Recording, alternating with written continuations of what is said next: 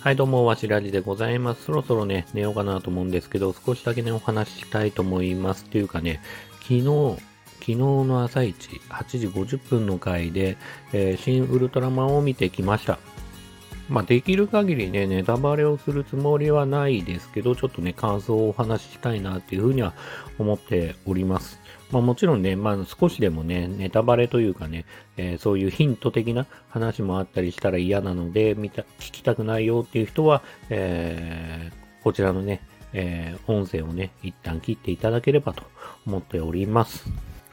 で、僕の、まあ本当に感想としては、本当に、えっ、と、一番、一番というか、まあ本当に、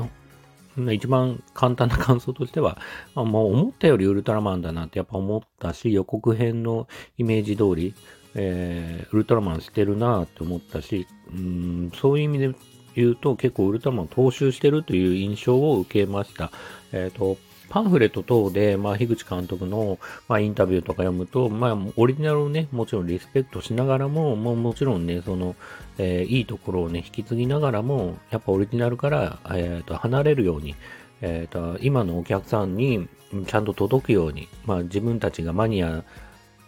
のね、人たちだけに、えーと、届けるものではなくて、なので初代だけをね、初代が大好きな人だけに届くような作品じゃなくて、じゃないようにオリジナルの要素をね、えー結構こううまく出して、まあ、一般の人に届くように作りたいという話を、まあ、インタビューでね、されてましたけど、僕としては、まあ実際にね、あのー初代ウルトラマンの5話分の話を、まあ結構その、綺麗にまとめてきたなって感じはあるんで、まあそういう意味で言ってもききっちりかっちりというか、まあある程度やっぱりウルトラマンを踏襲してると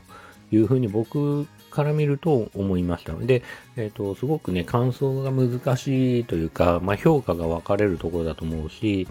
まあここ最近の話題の映画にしては珍しく、あの、フィルマークとか、まあ映画のね、あの評価サイトとかで見ると、まあ4点を切ってたりすることも多く多いというか、まあ4点を、平均で言うと多分4点切ってて、3.8とか3.9とか、そんぐらいの点数ですよね。で、その、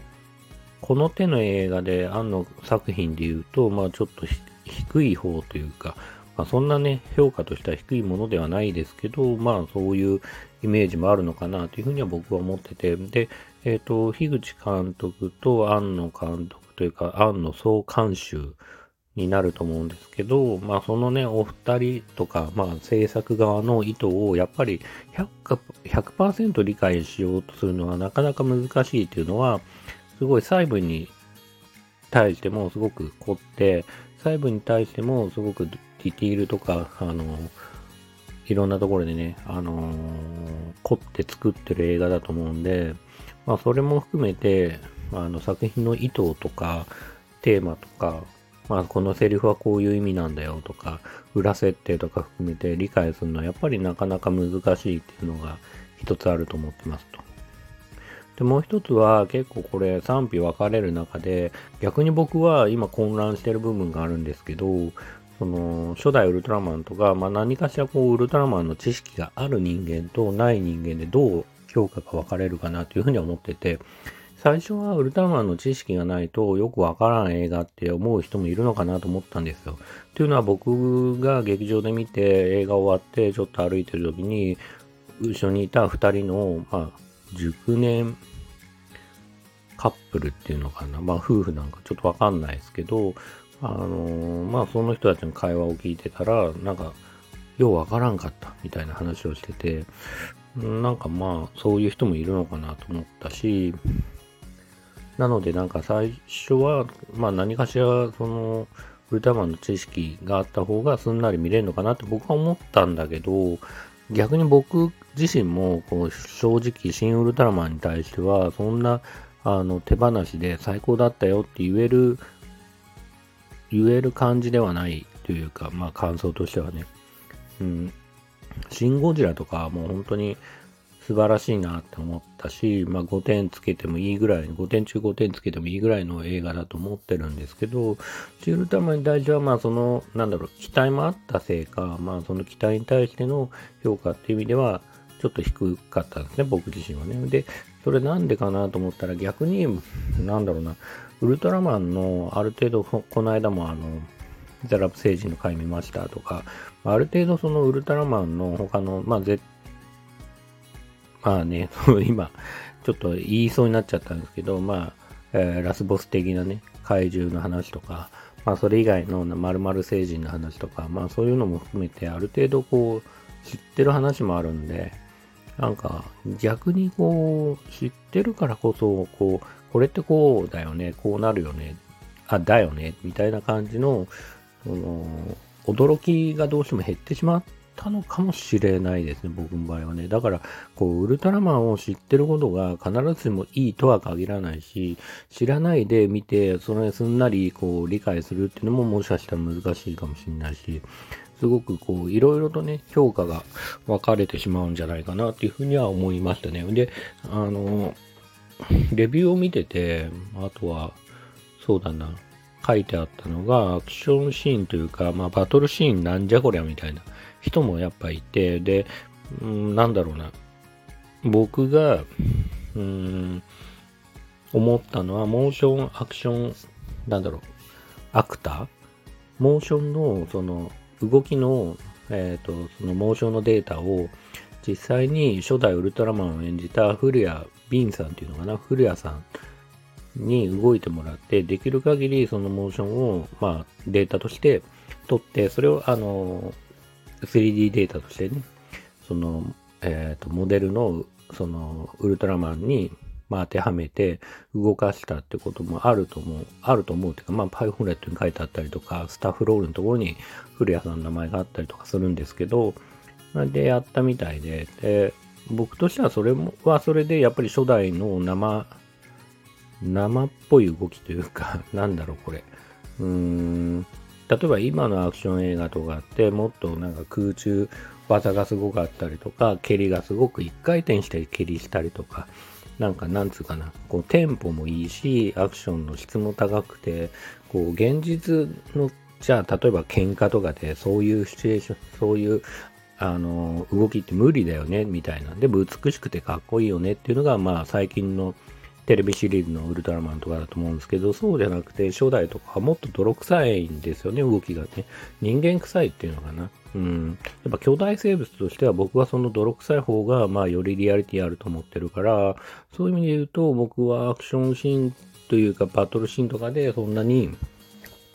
あの、なんつうかな、幻滅するようなことはなかったかなと思ってます。で、ただ、なんだっけえっ、ー、と、まあ、ウルトラマンがある特殊な攻撃をしたシーンに対して、それも賛否があって、で、それもなんか他の人の、えっ、ー、と、感想をちょっと見てたら、えー、言ってたのが、まあ、庵野と、庵野監督と、樋口監督とかが子供の頃にソフビを持って遊んでた原風景を今この CG がまあ進化したこの時代にそれを再現してるんじゃないかっていうふうに言われてて、まあ、好意的に見たらそうだし、あの、何もそういう思い入れがない人から見たら結構それはびっくりだし、うん、難しいとこではあると思うんですけどね。だから僕自身は、まあ、その、庵野監督、樋口監督の子供の頃の原体験は知ったこっちゃない部分はありますけど、えっと、素直に巨巨人なね、巨人な男が巨大生物が戦うものとしてそこまで美しい、えー、テンポの良いアクションシーンをやる必要性はないと思ってるんで、あの、僕的にはそれはそれでね、別になんか不満があるとかそういうことはなかったかなというふうに思っております。あとね、あとね、というか、まあ、それはすでに、まあ、え、映画を見る前から語られてるとこではあるんですけど、まあ、カラータイムがないことが、まあ、よく話題になってて、まあ映画だから3分で戦う必要性ないよねとか、いろんな話はありますけど、まあ、僕的にはそれは一つの正解として素晴らしいと思っているのが、あの、初代ウルトラマンをデザインした成田徹さんの彫刻家のね、成田徹さんのデザインを結構こう、ウルトラマンもそうだし、怪獣もすごい踏襲してて、で、それはすごいいいことだなと僕は思ってます。で、あの、成田さんのデザインって多分セブンの途中、ウルトラセブンの途中までや担当してて、で、例えばウルトラマンエースとか、ウルトラマン太郎とかになってくると、その後になってくると、まあ、やたら角が生えてたりとか、怪獣に、なんか手足が多かったりとか、まあ、なんつうかな、ごごつごつ、その装飾が増えてってしまって、デザイン的な美しさとか、まあ、シンプルイズベストっていうところからはどんどんかけ離れていくことになってくるんですね。そうやって考えると、僕はやっぱり成田徹さんのデザインっていうのが、まあ、どの怪獣も、どの宇宙人も本当に素晴らしいと思ってるんで、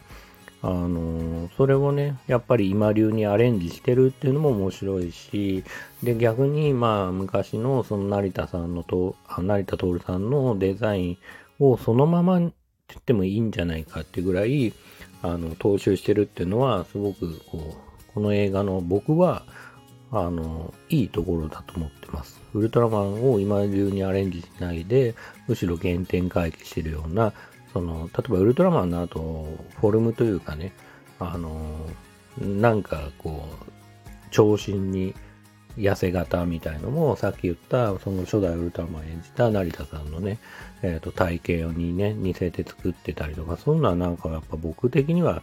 痺れる要素だし、なんかそういう一つ一つのこだわりが映画の、まあ、質のね、積み重ねになるのではないかなっていうふうには思っております。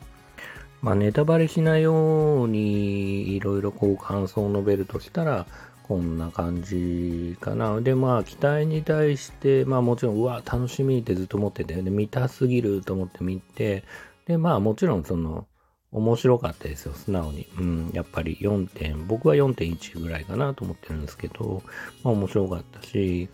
でただまあさっき言った通り、やっぱり不満足というか、まあこの話知ってるわっていう意味で、やっぱりこうテンションが上がりきらないところともあったし、まあ、そういう意味ではなかなかむ、なんか、なんつうかな、評価がね、こう難しいところもあるのも事実なのが今回のシン・ウルトラマかと思っております。あとはね、まあ、できればまた来週、あの、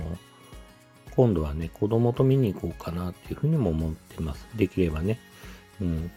で、その時にまた見えなかったこととか知らなかったこととか、やっぱり庵野監督とかなんで、実際にその伏線が回収されるかは一旦置いといても、あの、他のね、アンノユニバースじゃないですけど、他の作品とのつながりとかも、きっとね、こう、準備してたりとか、まあなんとなく思わせぶりだったりとか、考えさせられたりとか、まあシン・ゴジラとかも結構そういうところがあったりとかするのと一緒で、まあそういうところもあったりとかすると思うんで、まあちょっとその辺もね、意識してね、えっ、ー、と、見たいなというふうには思っております。